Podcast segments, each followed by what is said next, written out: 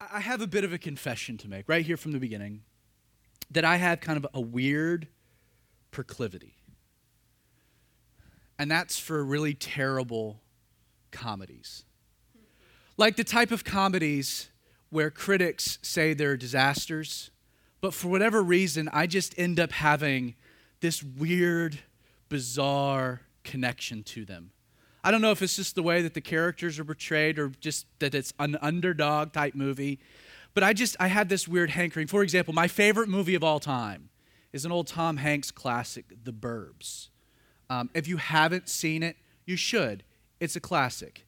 Uh, additionally, just to kind of let you know how, how bad this is, um, I'm also a huge fan of an early John Cusack movie, Better Off Dead. I don't know if you've seen it. Or Weird Al Yankovic's only movie, which was UHF, also a classic, but you kind of need to be in a very weird mood. Now, of these particular comedies that I happen to be a fan of, you know, today, all of the rage is these superhero flicks. But I don't think any of them compare to the 1999 box office flop, Mystery Men. You ever seen the movie? It just about ruined Ben Stiller's career, seriously.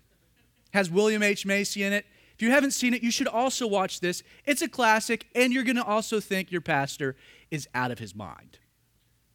I only bring this up, and, and this has nothing to do with the Bible study. But I really only bring it up to avoid plagiarism. Uh, because I'm going to title this morning's message Mystery Man. Because what we're going to find at the end of Genesis chapter 14 is, in all honesty, the most mysterious man in all of the Bible, a man by the name of Melchizedek. Additionally, just for your train of thought, we're going to be talking this morning about the importance of having a heart for the lost as well as the underlying motivation uh, for giving. So we have a lot that the Lord is going to speak to us about through the last few verses of Genesis 14. Now, let me set the stage just for a quick minute. Run up to where we're at. Chapter 14, we've seen a battle. We've seen a war. A war between five kings against a man by the name of Chedorlaomer and his four nation coalition. This rebellion of these five nations against these four nations lead these four nations to coming into the land, crushing down the rebellion, basically destroying everything in their paths.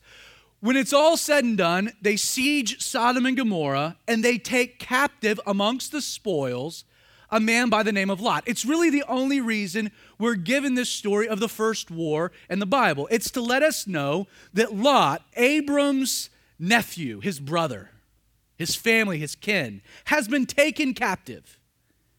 And this brings Abram into the fight. Running head start, verse 13, if you just join me. Let's read. Then one who had escaped from the siege. He came, he told Abram the Hebrew.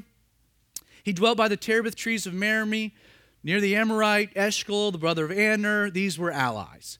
Now, when Abram heard that his brother Lot had been taken captive, he armed his 318 trained servants.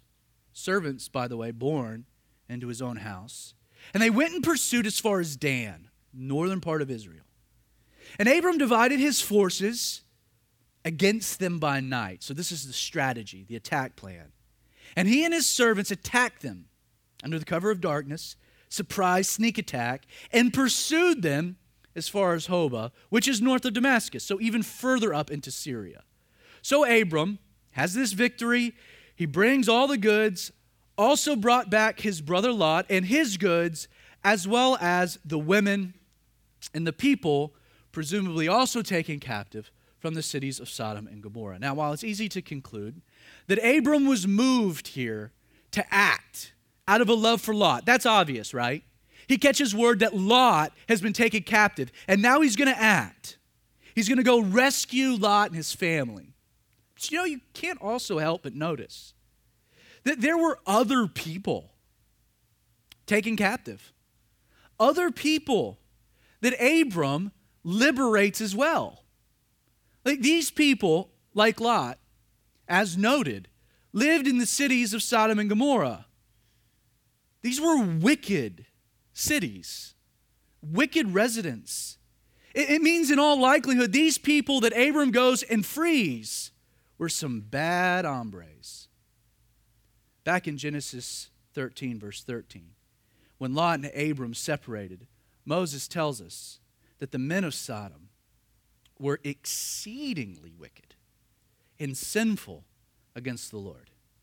Now, now, what I find fascinating about the way that chapter 14 kind of plays itself out is that before this war breaks out, and directly after God reiterated his promise to Abram that all of the land had been given to him and his descendants forever. What happens afterwards? Between this reiterated promise of God that all of the land is given to you while you've been giving it away to Lot, and then the war that ensues with the, the four and the five kings. What happens between the two is that Abram is exhorted by God.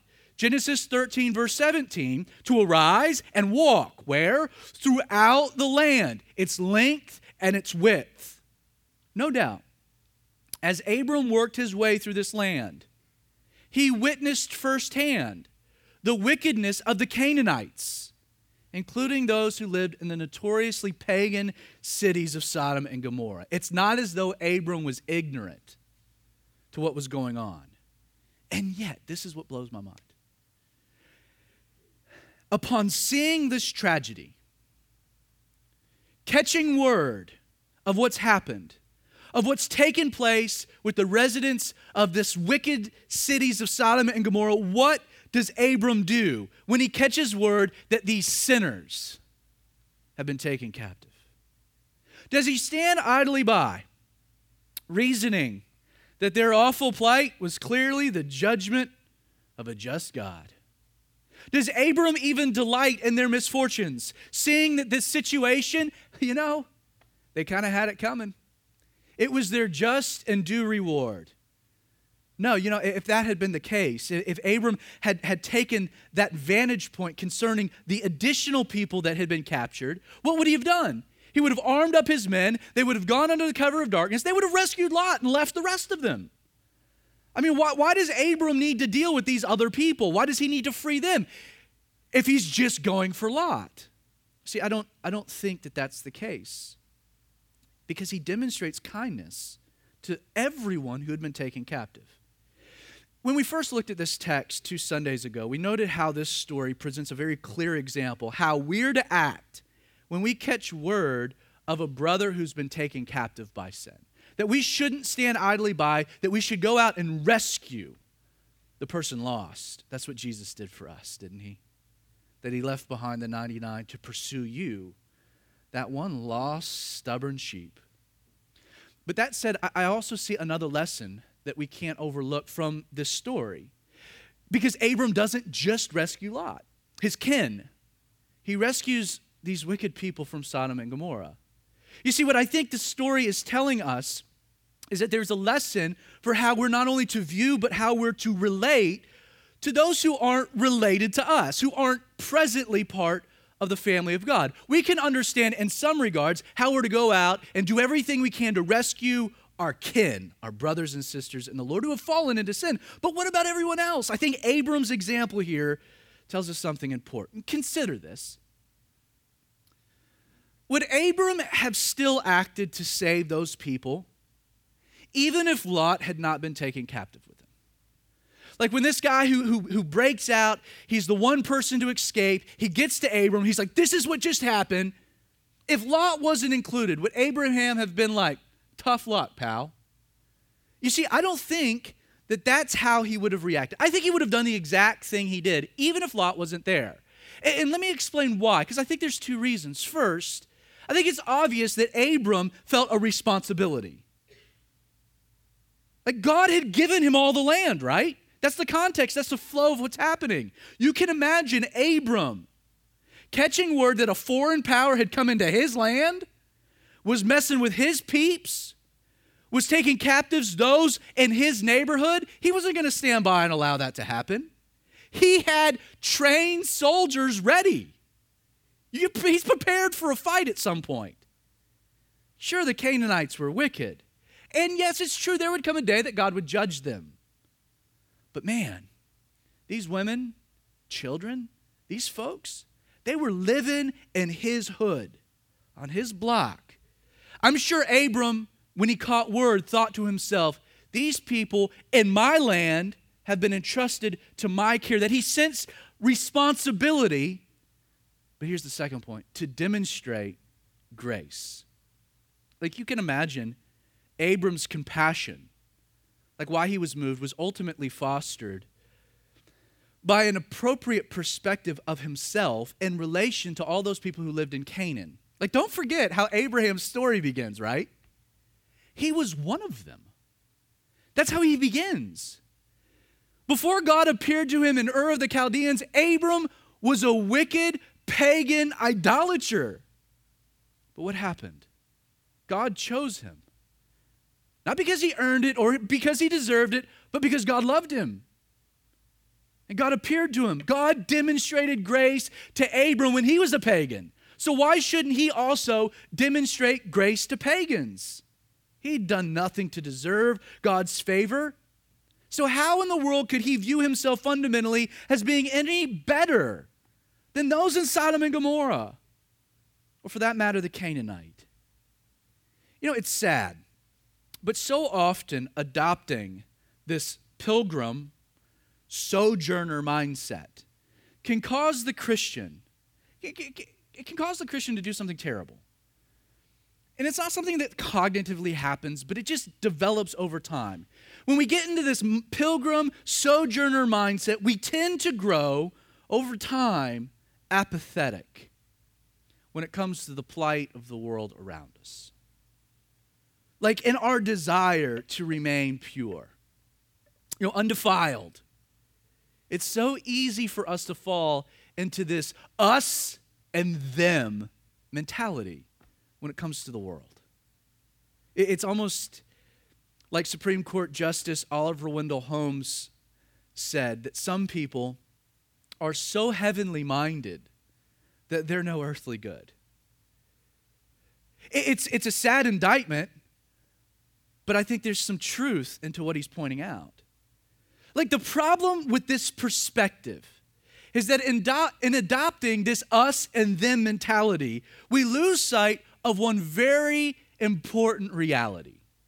Yes, Christians are pilgrims simply passing through this life with heaven as our final destination. It's a glorious reality. And yet, think about it. There's a reason that God has specifically set up the journey of faith to carry us through the wicked world before we get to the final destination.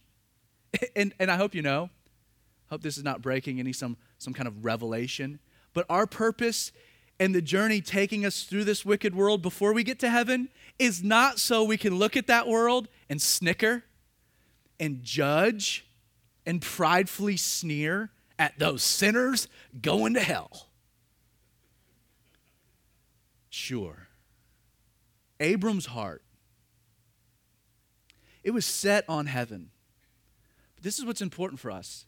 His eternal focus didn't cause him to become ambivalent as it pertained to the lost world around him. His walk with God. Until that walk took him home, Abram was living in a land filled with people that God had given to him to be responsible for, and mainly to demonstrate God's amazing grace too. You know, this same reality exists for you and I.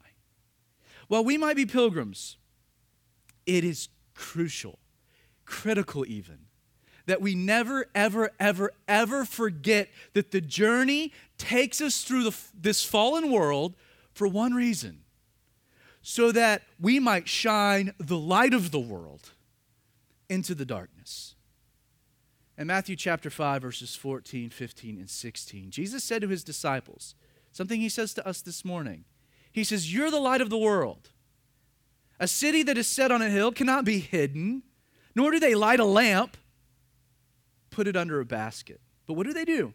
They put that light on a lampstand, and it gives light to all those who are in the house. And this is Jesus' exhortation. Let your light so shine before men that they may see your good works and glorify your Father in heaven. Abram catches word that these very wicked people, these residents of Sin City, you know, what happened in Sodom stayed in Sodom. They didn't judge. Abram didn't judge. When he saw an opportunity to minister, he jumped at it. Whether it be your coworkers, your neighbors, fellow soccer or PTA parents, maybe your classmates, or for that matter, your family and your friends. I hope you know God has not placed these people in your life, in your land, for you to condemn, to look down upon, to separate from, or to judge. God has placed these people in your land so that you can demonstrate the same grace that transformed your life with them. You know, I hope, it's my prayer, that Calvary 316 be a place, that we be a people so heavenly minded that we take our short time here on this earth very seriously. Again, in Matthew chapter 28, verses 18 through 20, we read that Jesus came and spoke to his disciples, saying, All authority has been given to me in heaven and earth. Go therefore. Engage in what? This journey of faith, whose destiny is heaven. But he says, Go.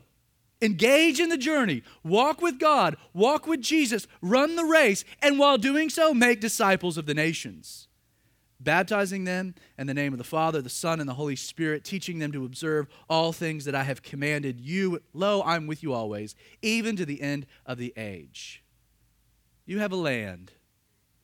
You have a land that God has given to you to be responsible for, to demonstrate grace to. Not before we get the cart before the horse.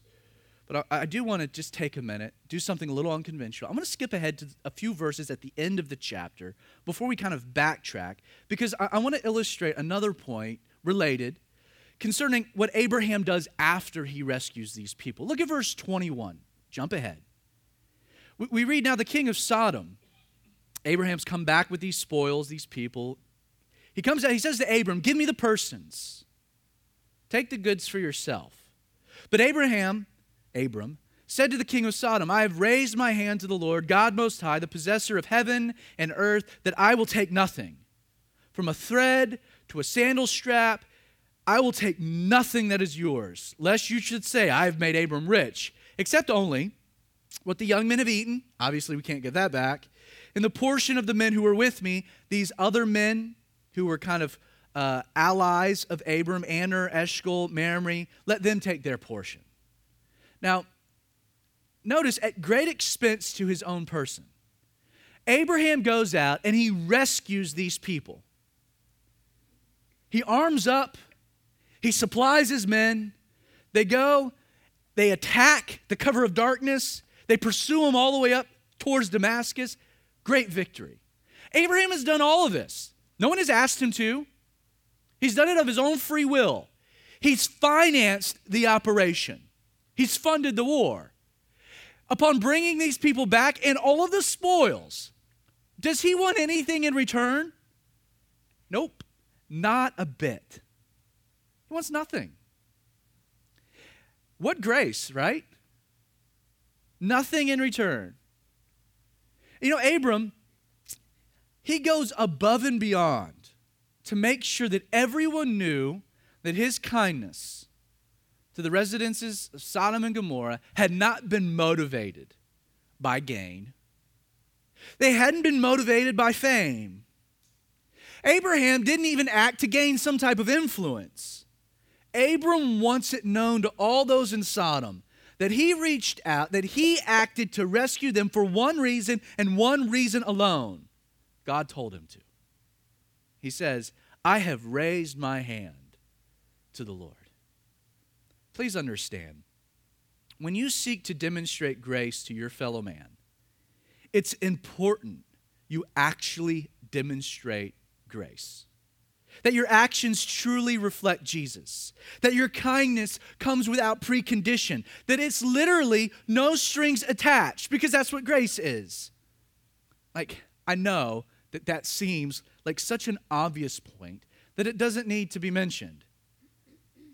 But you know, I've found that demonstrating real grace is really difficult.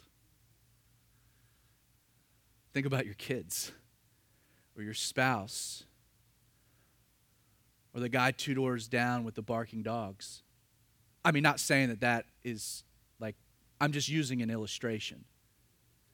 Demonstrating grace, real grace, man, it's really difficult. You see, unlike Abram, I have found that we end up, we don't do it cognitively, but we, we end up attaching sometimes very subtle strings to our kindness. Like we do it without even realizing it. Like we end up ministering to people as long as those people meet some undefined, uh, undefined set of benchmarks. Like it's not grace. Like seriously, think back for just a minute to the people you're no longer reaching out to, the, the people you've moved on from. Like, when did you reach that point where you gave up? Like, if you're honest, the reason that your service or your ministry to that person has ended probably was because that person was no longer meeting this set of conditions that you, have, you had imposed. Like, let me give you an illustration of many of what I'm trying to get at. Like, has the Lord ever had your path crossed with someone where upon meeting them you thought to yourself, wow, that's a C316 person, and they don't even know it yet? Like, man, like, they're prime. If, if only I could just get them to come to church. What, what this church has done for me would totally do for them. Like, have you ever crossed paths with someone that that, that idea, that that notion kind of struck your heart? If you've ever had that experience, let let me kind of explain what typically follows. Since, you know, pushing church right from the beginning feels a little contrived, premature, even a bit awkward, what do you do? You end up kind of setting your focus, your strategy, your plan of attack on practical ministry. You know, you want to build a relationship to gain a foothold. To do this, you do simple things, good things, important things. You invite them over for dinner. You go to the park.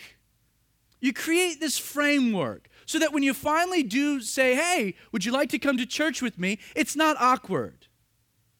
Let me ask what happens if that person, after your energies and effort, chooses not to come with you to church? What, what follows? Now, it, it might not be immediate, but because there was a condition, you'll no longer invest the same amount of time, energy, and effort into the relationship as you had before. It's something that naturally happens, but it's not grace. And what's terrible about this development is what does it end up communicating to the people you were ministering to, but everyone else? It proves that your friendship with that person was simply a means to an end.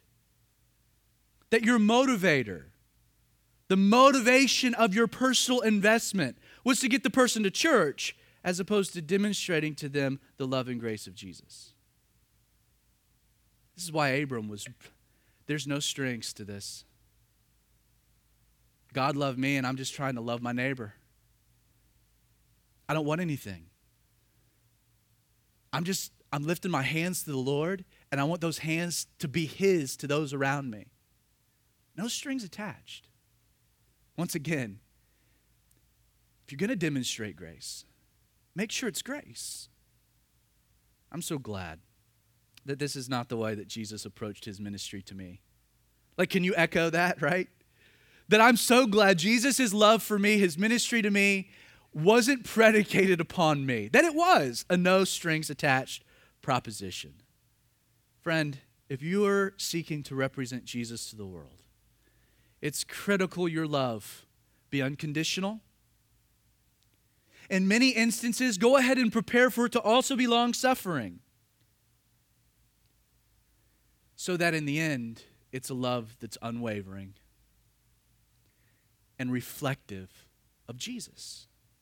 Well, following Abram's victory, In addition to the king of Sodom coming out to greet him, we also read of another king coming out to do the same, the mysterious, the man of mystery, Melchizedek. Let's go back to verse 17. And the king of Sodom went out to meet him in the valley of Shaveh, that is the king's valley, after his return from defeat of Chedorlaomer and the kings who were with him. Then we're told Melchizedek, king of Salem, brought out bread and wine. He was priest of God Most High. And he blessed Abram and said, Blessed be Abram of God Most High, possessor of heaven and er, of earth. And blessed be the God Most High, who has delivered your enemies into your hand. So Abram gave him a tenth of all. Now, the way the text sets the scene, it's interesting.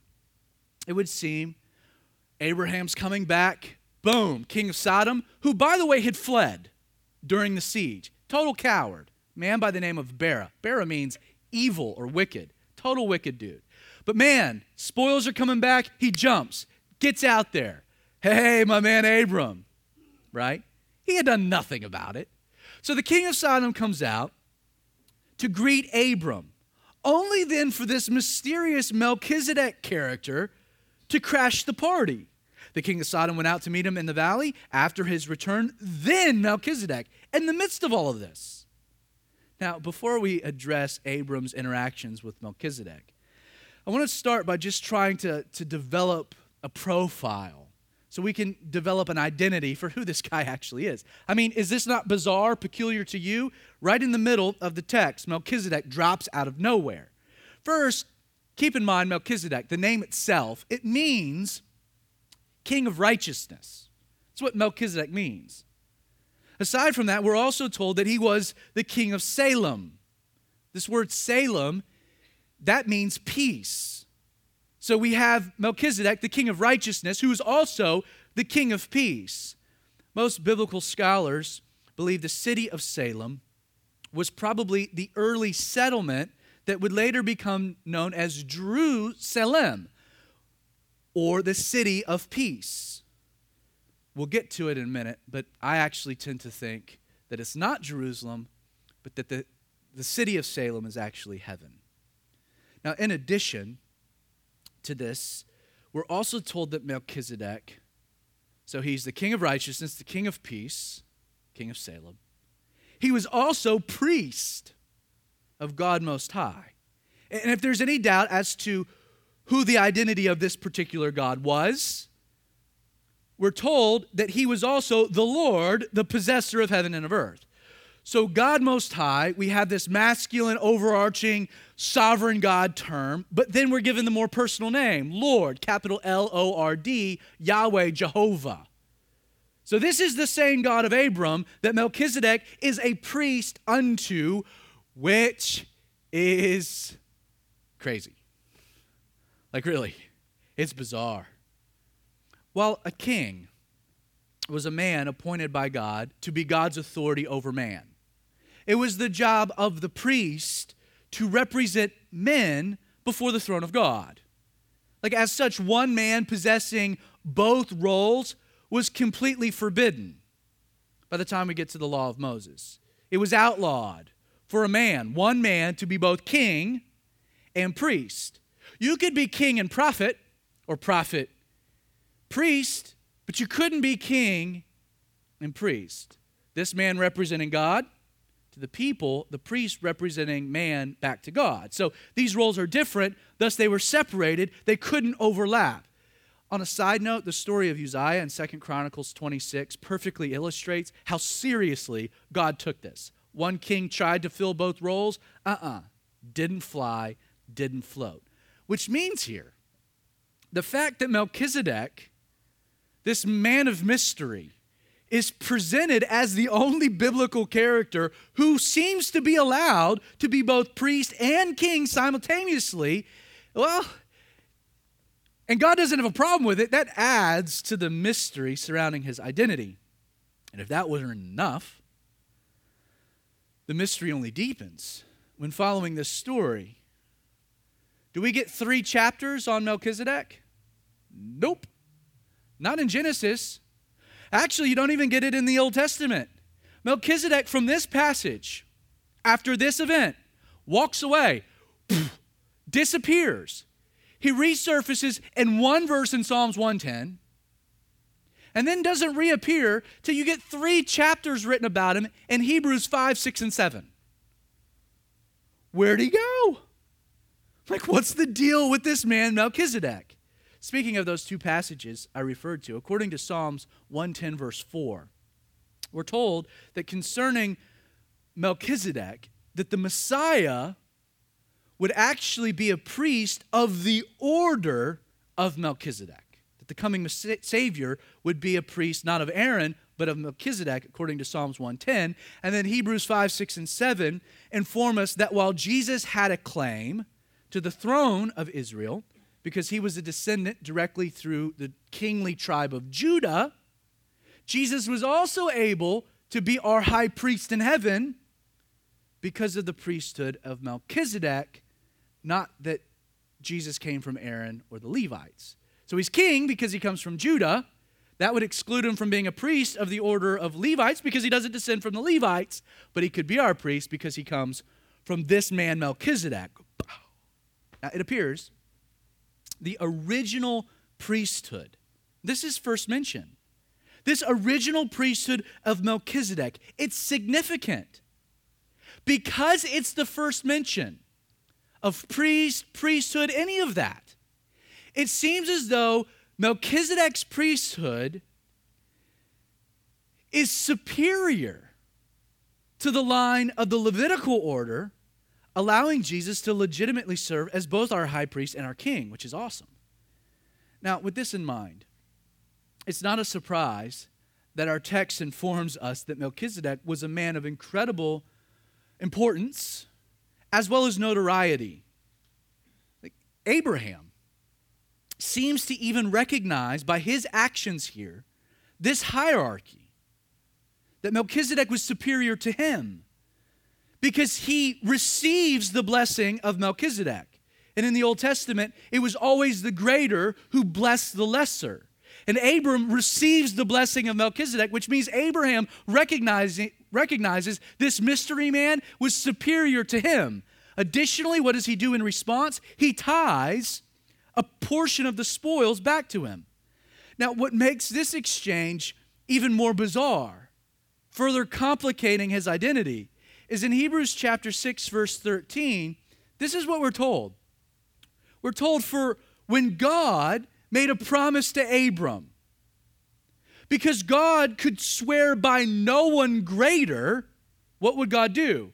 He would make the promise where he would swear by himself.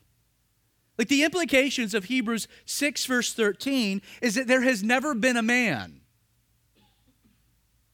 greater than Abram.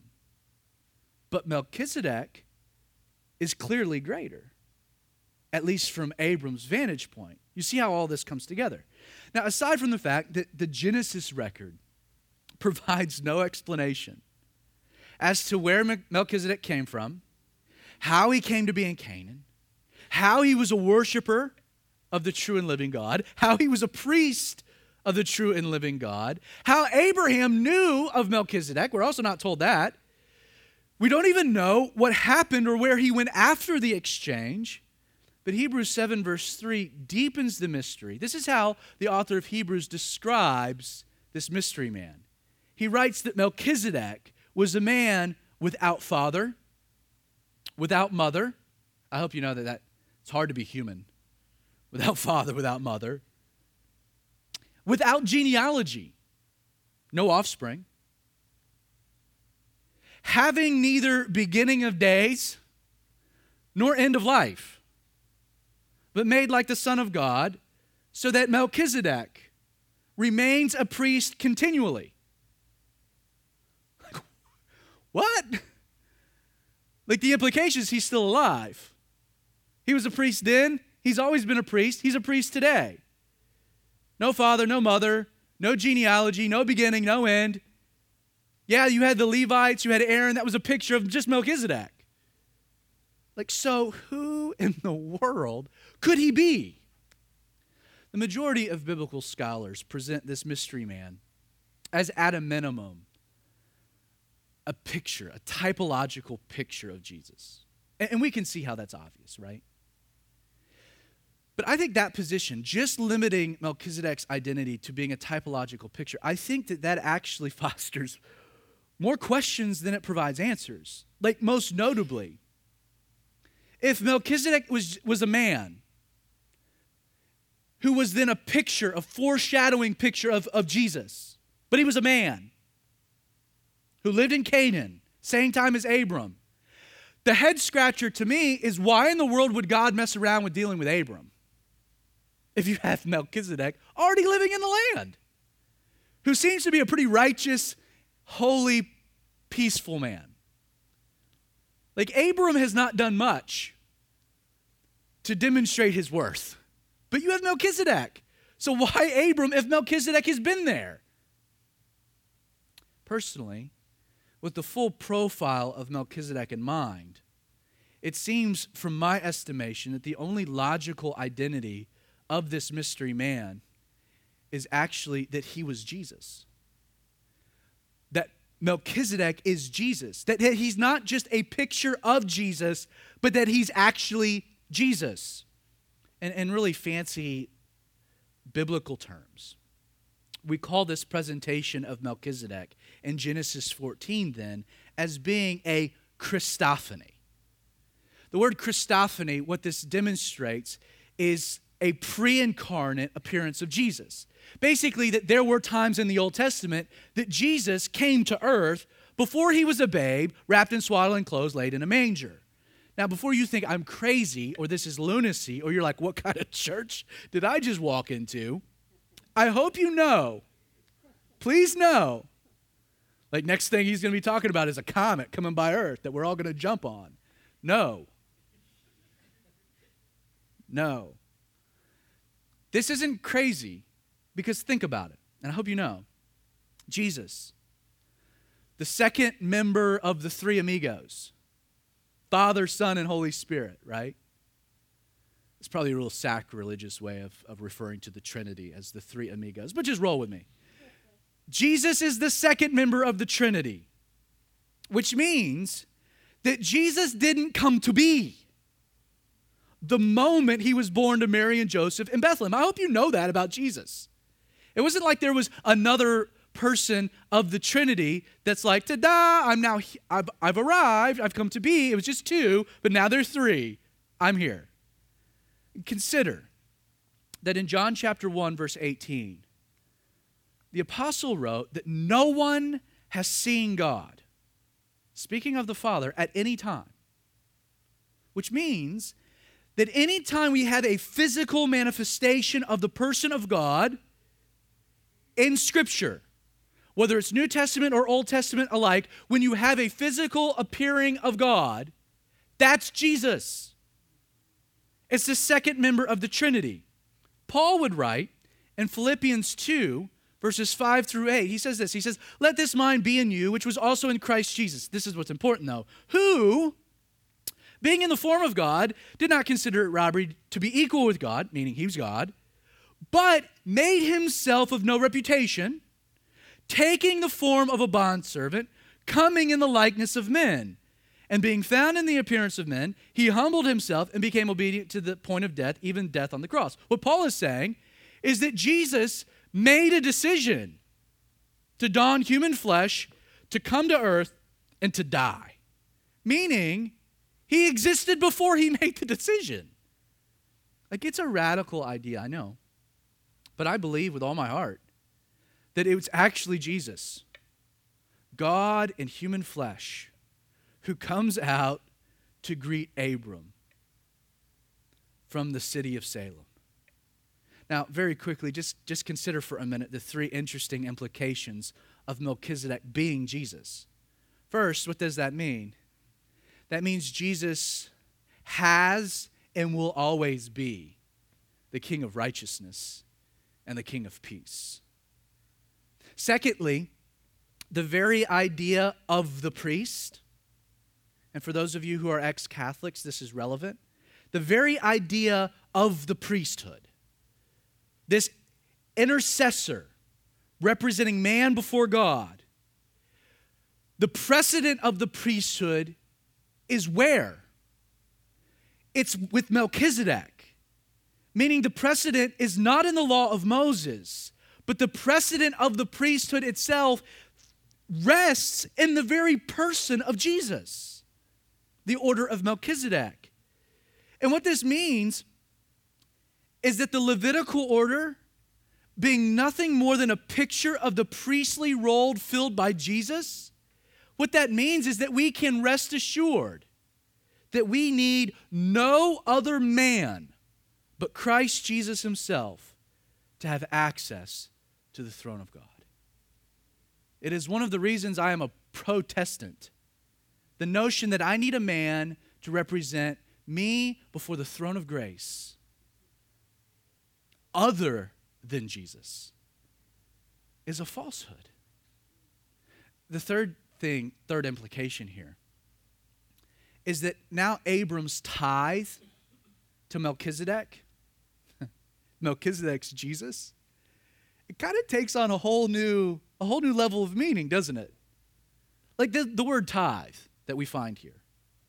It means a tenth part. Well, Abram kept, kept nothing of the spoils of Sodom for himself. We've talked about that. Choosing to give everything back, right, to Bera, the king of Sodom.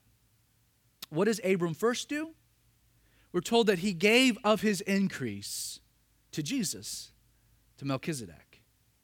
Uh, no, the idea of a tithe, this tenth part representing one's first fruits, that entire idea finds its basis here and is developed more extensively in greater detail in the Levitical law.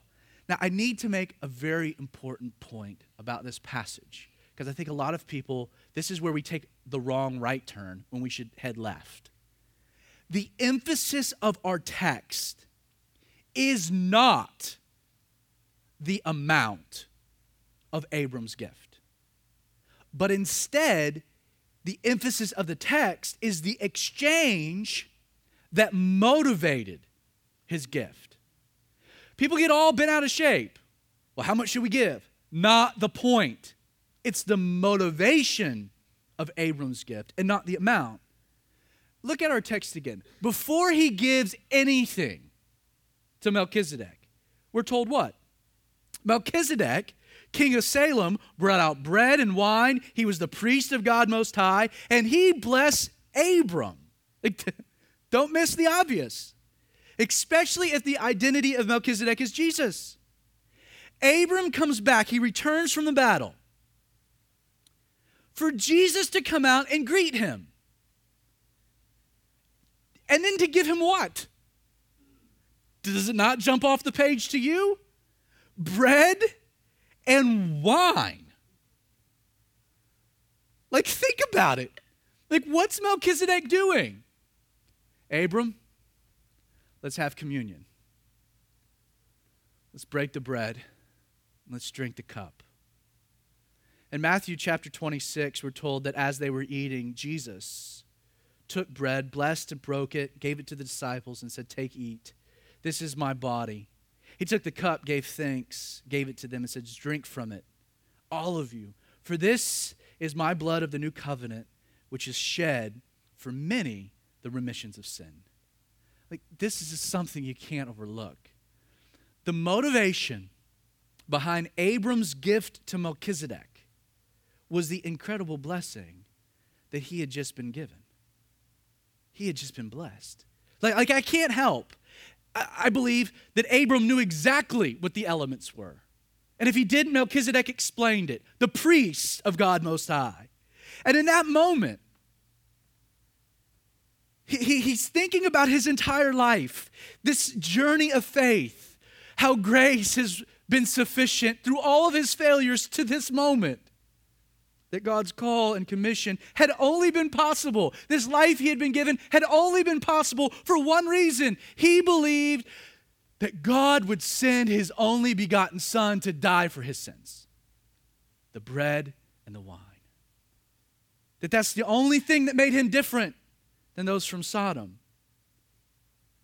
That motivated his gift. And you know what? It's that that should be the motivator for every aspect of the Christian life the immense grace and what's represented by the bread and the wine. what does that represent? His death for my life, His pain for my gain, His indignation for my glorification his condemnation, for my justification, his separation from God, so that I could be reconciled. The bread and the wine, you know what it represents? It represents his shouldering of mine and your sin on the cross of Calvary so that I might be able to adorn his righteousness forever. What an exchange. Friend, it's the legalist that grows consumed with the amount that one gives. For grace, it demands no recompense, nor does it establish a limit to how one might respond. It's why focusing on the tithe misses the point. The focus should be on the motivator. I'm going to tell you something that, that, that probably no other pastor is saying this morning that you probably don't often hear at church. If you feel compelled to give because you're trying to get something from God, or you feel obligated or guilty if you don't, if you find yourself consumed with an amount, do I do 10%? Do I do 5%? Do I do more than that? Will God be pleased one way or the other? What? Ah, ah, ah, ah. If that's you, keep your money because you've totally missed the point. However, if giving is motivated as a response to God's incredible gift, a gift you could never repay, good thing you're not asked to, then the amount of your gift, if it's a response, it doesn't matter. I mean, it doesn't matter for what could you ever give that could that could come close to comparing to what he gave the bread and the wine. God isn't concerned with the amount you give. But this is what he is concerned. He's concerned with the motivation behind your gift. I, I want to close with a, a portion of a sermon that Charles Spurgeon, probably one of the greatest preachers of all time, that he gave developing this very thought in a way that really only he can. I could have stolen it and put it in my own words, but he just he says it perfectly enough that I want to close reading what he writes. He says, It is noteworthy that with regard to Christian liberty, this great grace, there are no rules laid down in the Word of God. I remember hearing somebody say, I should like to know exactly what I ought to give. yes, dear friend. No doubt you would. But you are not under a similar system to that by which the Jews were obligated to pay tithes to the priests. If there were any such rule laid down in the gospel, it would destroy the beauty of spontaneous giving and take away all the bloom from the fruit of your liberty. There is no law to tell me what I should give my father for his birthday. There is no rule laid down in any law book to decide what present a husband should make to his wife, nor what token of affection we should bestow on others we love. No, the gift must be free, or it's lost all of its sweetness. Yet, this absence of law and rule does not mean that you are therefore to give less than the Jews did 10%, but rather that you should give more. We should give as we love. You know how much Jesus Christ loved by knowing how much he gave. He gave himself for us because he loved us with all the force and energy of his nature. I commend you to that rule. Give as you love, and measure your love by your gift. He said it pretty good, didn't he? So it's with that, if you join me, let's pray. Father.